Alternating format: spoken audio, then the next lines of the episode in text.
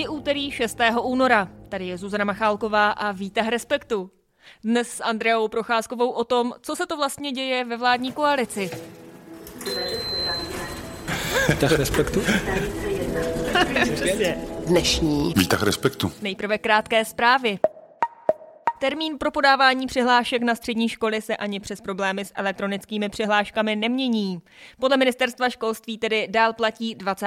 února. My jsme toto téma ve výtahu řešili v pátek, tak jen v krátkosti připomeňme, že byly komplikace s přílohami a CERMAT pak ještě dělal bezpečnostní kontrolu toho nového přihlašovacího systému. Po kritice, která se na CERMAT snesla, ministr školství Mikuláš Bek řekl, že tam kvůli hospodaření nejen v současnosti, ale v poslední dekádě posílá kontrolu. A zase ti zemědělci, protože poté, co jsme ve výtahu informovali o velkých protestech německých a francouzských farmářů, tak se k ním přidali i ti ve Španělsku.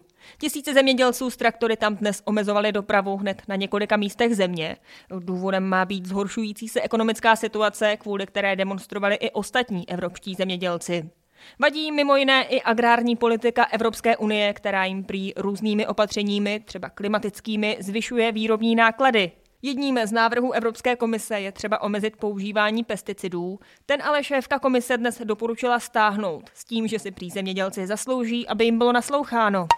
A jednu zprávu už v centru Lankan z člověka v tísni přidá i Andrea Procházková. Ahoj. Ahoj, mě zaujalo, že poté, co ústavní soud vydal ten nález v případě valorizace důchodů a kdy vlastně dal zapravdu vládě Petra Fialy, tak předsedovi ústavního soudu Josefu Baxovi začaly chodit poměrně jako ostré výhrušky z řad občanů, předpokládám, že spíše voličů hnutí ano.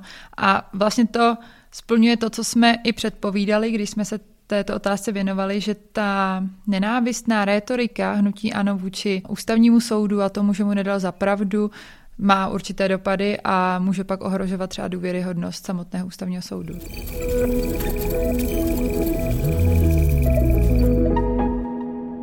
Dnešní Výtah respektu. On už tady pracuje od roku 22, je, je poradcem ekonomickým, je k tomu plně kvalifikován a vlastně tím pádem byl jenom jakoby jinak nazván a růže i jinak zvána, udělala by stejně. Tak vysvětlil ministr pro evropské záležitosti Martin Dvořák z Hnutí stane České televizi, proč vlastně dosadil ekonoma Petra Zahradníka do funkce vlastního zmocněnce pro zavedení eura.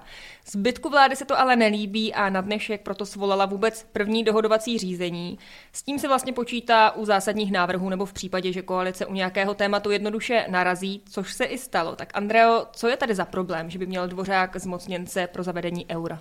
Ten problém má několik úrovní. Pojďme asi začít přímo toho zmocněnce pro otázku eura.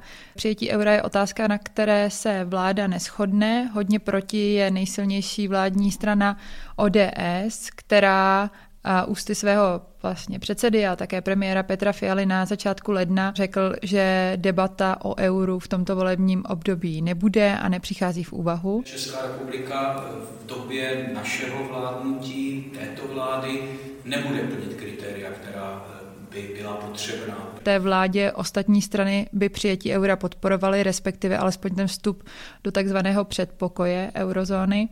A tak se rozhodlo v rámci nějaké své kampaně, kterou odstartovalo po začátku letošního roku, že půjdou na to takovou vlastní cestou, že si vlastně zřídí takový post poradce zmocněnce pod ministrem pro evropské záležitosti. Ale on říká, že to je něco úplně běžného, že na to má právo, tak má na to právo, je to běžné. Má na to právo a je to běžné. Každý ministr má právo si zmenovat zmocněnce pro co chce, takových zmocněnců má každý, několik ministrů, několik. Zároveň, když se na to koukneme z politického hlediska a z pohledu zbytku vlády, tak je to krok v otázce, na které není schoda zřizuje nějaký post, se kterým část té vlády nesouhlasí. A zároveň Martin Dvořák to řekl asi jenom velmi těsně předtím, než eh, to oznamoval veřejnosti. Eh, já jsem jim o tom řekl poměrně krátce předtím, ale není pravda, že by to se dozvěděli až z médií, tomu jsem chtěl zabránit. Piráti by chtěli vládního zmocněnce, stejně jako starostové. Starostové ale se rozhodli, že nebudou to prosazovat na té vládní úrovni, takže vlastně tam jsou takové dva tábory, kdy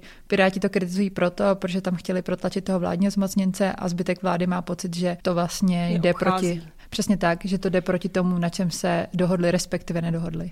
Jenže mi potom přišlo, že se to vlastně celé stočilo mimo tu otázku eura k tomu, jak tu funkci nazývají. Ona ta otázka eura je citlivá pro ODS, takže tam určitě nějaké to téma hraje svoji roli, ale zároveň tady to dohadování se o tom, co to je za funkci nebo ne, je vlastně zástupné, protože jde o nějaký politický boj o to, kdo bude a jak vidět. A hnutí stan, jak jsem zmínila, na podzim najelo dva nové PR poradce, Martina Burgera a Michala Repu. Oba dva vlastně stáli za vítěznou kampaní Zuzany Čaputové a Petra Pavla. Od té doby se snaží stan razit takovou strategii, že jsou jiní než většina té vlády, mají jiné názory než ODS, mají vlastní témata. To celé heslo je, že bylo dost kompromisů. Viděli jsme to i v tom propagačním videu Víta Rakušana. Řekl jsi mu to?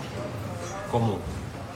No Fialovi. Řeknu mu to. Tak tohle je všechno součástí nějaké kampaně, která započala a která má stanu asi nejen zvýšit nějakou popularitu u svých voličů a vládních voličů, ale také zařídit, aby se o nich mluvilo. Takže z no, hlediska stanu to je politický tah. Mě k tomu napadá hláška z pelíšku. A komu tím prospějete, co? Druhé straně? Oni doufají, že sobě, protože takhle ta pozice zmocněnce Petr Zahradník je uznávaný expert, otázku eura tady zvedá dlouhodobě.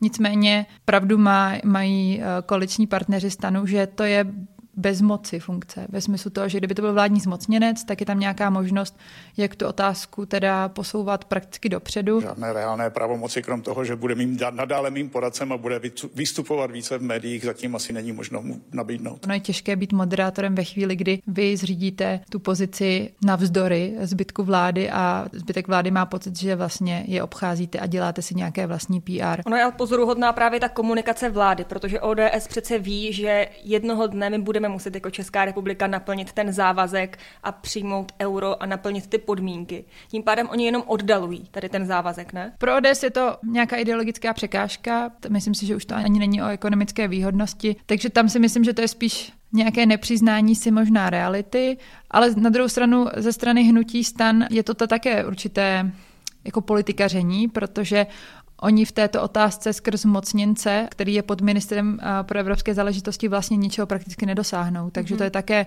možná maximálně zviditelnění toho tématu, ale zároveň vidíme, že to je, vytváří první krizi ve vládě, která doposud se zdála být jako harmonická. A máš pocit, že byla harmonická, jo? Protože není takové politikaření, ať už ze strany ODS nebo hnutí stan, předurčeno ke vzniku nějaké krize. A je ta krize teď vlastně něčím jiná? Oni krize asi byly i v minulosti, především když se řešily problémy některých jednotlivých koaličních stran. Tady je teda úsměvné, že je potřeba zmínit, že velkým troublemakerem v té vládě byl, bylo vždycky hnutí stan kvůli nějakým korupčním aférám a výměnám na postech ministrů, takže tam vlastně podle mě i je nějaká frustrace, především koalice spolu, že když byl problém, tak se za ně prala a teď ve chvíli, kdy už teda stane jako v pohodě, když to řeknu takhle laicky, tak využívá toho, že se vymezuje určité vládě. Ale tahle krize je trochu jiná. Přehoupli jsme se do druhé poloviny volebního období. Víme, že poslední rok vláda měla velmi slabé výsledky v průzkumech veřejného mínění, nenaplnila očekávání v těch zásadních velkých reformách, vlastně nepřišla s ničím jako obřím. Teď se teda mluví o té důchodové reformě, ale stále to je vlastně něco, co je na papíře. A Vít Rakušan si jako první nejenže uvědomil, že je potřeba začít říkat, že je konec kompromisu a že už nemůžeme plout tomhle středním proudu, protože to jen škodí té vládě a je potřeba dělat něco razantního. To, že se to pak nepromítne do praktické politiky, to je druhá věc, ale myslím si, že čistě když se na to koukneme, tak to poprvé vypadá, i když konfliktně, tak trochu energicky, že Vít Rakušan našel nějaký způsob komunikace s no, ale není to trochu kontraproduktivní, když stan se začne vymezovat, začne to dělat jinak, ale začne toto hnutí dělat samo v té vládě, protože to přece úplně roztříští a co to říká těm voličům do příštích vole? No je otázkou, z jakého pohledu na to koukáme. Z hlediska vlády a z hlediska Petra Fialy je to problematické a kontraproduktivní, protože v části ODS je určitá nespokojenost s tím, že vládnou v pěti koalici a že vládnou vlastně především s Piráty a se starosty. A tohle je další argument proti té budoucí spolupráci, ať už v rámci této vlády nebo budoucí vlády. A může to vlastně vést k tomu, že Petr Fiala přijde o křeslo předsedy a tím pádem třeba se rozpadne i spolu, proto si můžeme třeba všímat těch eh, ostrých reakcí předsedkyně poslanecké sněmovny Markéty Pekarový a Adamový Stop 09, protože její strana je závislá na politické existenci právě v rámci spolu ale z hlediska stanu je otázkou, kam to chtějí dotáhnout, protože starostové jsou důležitou součástí vlády minimálně početně. Bez nich by ta vláda existovat nemohla a zatím to vypadalo tak, že Petr Fiala chce tu vládu udržet za každou cenu a proto možná teď dělají to, jak se úřednicky říká, dohodovací a smírčí jednání o tom, na čem se neschodnou a jak teda dodržovat ty koaliční body, na kterých se shodli, protože je pravdou, že na začátku si říkali, že ta otázka eura se neposune dál, než do toho, že se bude analyzovat, jestli se budou plnit maastrichtská kritéria, ale ani ten vstup do předpokoje eurozóny nebyl v rámci koaliční smlouvy jako jeden z prioritních kroků, které chtějí udělat. Andreo, myslíš, že hodnotově takto odlišné strany spolu reálně můžou fungovat? Já se totiž odpíchnu od eh, dnešního výroku Markety Pekarové Adamové. Ona řekla, že TOP 09 je ochotna podpořit pozměňovací návrh, který zavádí pro stejnopohlavní páry název partnerství, s tím, že to je jediný možný ústupek. Tak si říkám, že v momentě, kdy voliči volí ať už topku, ODS nebo starosty, tak to dělají i kvůli nějakým hodnotám nebo postojům. A pokud oni v rámci ty postoje nebo hodnoty změní a odkloní se od nich, tak přece musí počítat s tím, že do budoucna ztratíte svoje voliče, ne? Myslím, že jiná situace TOP 09 a starostů. TOP 09 ví, že tohle vlastně něco, co úplně neublíží všem voličům nebo drtivé většině voličů spolu, protože to je i postoj ODS. U hnutí stan je to něco jiného. Oni si pravděpodobně načrtnou nějakou hranici, přes kterou už nemůžou přejít, aby právě se nerozpadla ta vláda protože i kdyby na to třeba krátkodobě mohli vydělat, tak z dlouhodobého hlediska to může třeba posílit Andreje Babiše, opozici nebo nějakou nově vzniklou vládu. Takže oni podle mě teď přemýšlejí nad tím, kde je ta hra na toho, na kterou jít. To video, ve kterém oslovuje Petra Fialu, že mu to teda řekne, pro část koaličních partnerů zahranou bylo, i pro část vlastně starostů zahranou bylo. Lidi na nás koukají a vůbec nerozumí tomu, co děláme. Vytečně taktizujeme, hrajeme přes zdi. Nicméně starostové zároveň říkají, když jsme viděli ty dopady, že se o nás všude mluvilo, tak to vlastně se vyplatilo. Takže kde ta hrana momentálně je a hranice toho, kam jsou schopni jít, to momentálně nevíme, ale myslím si, že se to možná brzy dozvíme a uvidíme, jak vlastně tahle koaliční krize momentálně dopadne. Co to tobě samotné říká o stavu vlády? Máš pořád pocit, že i když je tam tady to politikaření, takže je stabilní? Je tam určitá frustrace části Pirátů, ODS, KDU i vlastně TOP 09 z toho, že Vít Rakušan něco veřejně říká, alespoň takhle oni to prezentují, ale pak to třeba vůbec nezvedá na té vládní úrovni, kdy se vlastně vymezuje vůči něčemu, co nikdy nezaznělo prakticky. To říkala i Markéta Pekarová Adamová České televizi. Také jeho požadavek rozpočtový na zvýšení platů a přitom nám nic takového v jednáních za zavřenými dveřmi neřekl. Tak já si myslím, že jestli to je nový styl komunikace, tak nepovede k dobrému výsledku. To je asi něco, co úplně neposiluje dobrou náladu ve vládě a zároveň to může stan do budoucna izolovat v tom, kdyby chtěl prosazovat vážně nějaké praktické věci, protože PR kampaň po hospodách a na sociálních sítích sice můžete dělat klidně ty dva roky, ale možná se to vyprázdní ve chvíli, kdy nebudete mít za sebou nějaké praktické výsledky. Nicméně myslím si, že ta vláda tohle nějakým způsobem ustojí. Jen je otázkou, jestli se pak už nenakupí těch věcí tolik, že i pak nějaká drobnost uh, může způsobit rozpad koalice, protože si Petr Fiala nebo někdo jiný řekne tak dost a už mi to vlastně nebaví. Tak snad to nedopadne, jak říkal Tomio Okamura, že by nám to mohlo zničit republiku. To si myslím, že nehrozí. Andreo, moc ti děkuji za ten dnešní souhrn, měj si krásně. Díky za pozvání. No a na webu Respektu jsou nové texty, zve vás k ním šéf-redaktor Erik Tabery. Na webu Respektu teď najdete rozhovor s ministrem zahraničí Janem Lipavským, který jsem dělal já. Bude to možnost si ho jak přečíst, tak i poslechnout. A řešili jsme strašně moc věcí od Ukrajiny, jeho návrhu na to, aby člověk měl právo na to nebýt dezinformován nebo manipulován, o situaci na Blízkém východě, o vlivu sociálních sítí, o tendru na dostavbu jaderných elektráren u nás.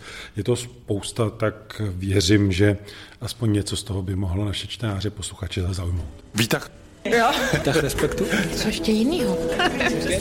Dnešní. Výtah respektu. A tady dnešní výtah respektu končí.